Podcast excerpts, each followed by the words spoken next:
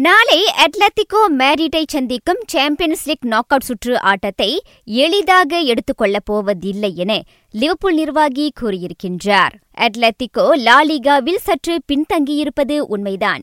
ஆனால் அவ்வணியை குறைத்து மதிப்பிட்டுவிட முடியாது. நாளைய ஆட்டத்தில் எது வேண்டுமானாலும் நடக்கலாம் என யோகன் கிளாப் தெரிவித்தார். What they played so far in the season was not as bad as people say, and has nothing to do with the chances tomorrow, obviously, because the team who will play better tomorrow in the next game will go to the next round, and not the team who plays a better Premier League or La Liga season. It's easy as that. Atletico Liverpool மோதும் ஆட்டத்தை ஆஸ்ட்ரோவின் எண்ணூற்று பத்தொன்பதாவது ஒளியலையில் நாளை காலை நான்கு மணிக்கு நேரடியாக காணலாம் மற்றொரு நிலவரத்தில் இப்பருவத்தை தோல்விக்கான சாதனையுடன் முடித்தால் லிவர்பூலுக்கு இபிஎல்லின் சிறப்பு தங்கக் கிண்ணம் கிடைக்கும் என தகவல் கூறுகின்றது. இபிஎல்லில் இதுவரை நடந்து முடிந்துள்ள இருபத்து ஆறு ஆட்டங்களில் லிவர்பூல் இருபத்து ஐந்தில் வெற்றி பெற்றுள்ளது. ஒன்றில் சமநிலை கண்டுள்ளது.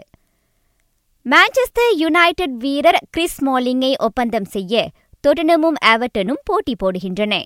அந்த தற்காப்பு ஆட்டக்காரர் தற்போது ரோமாவில் இரவலில் விளையாடி வருகின்றார்.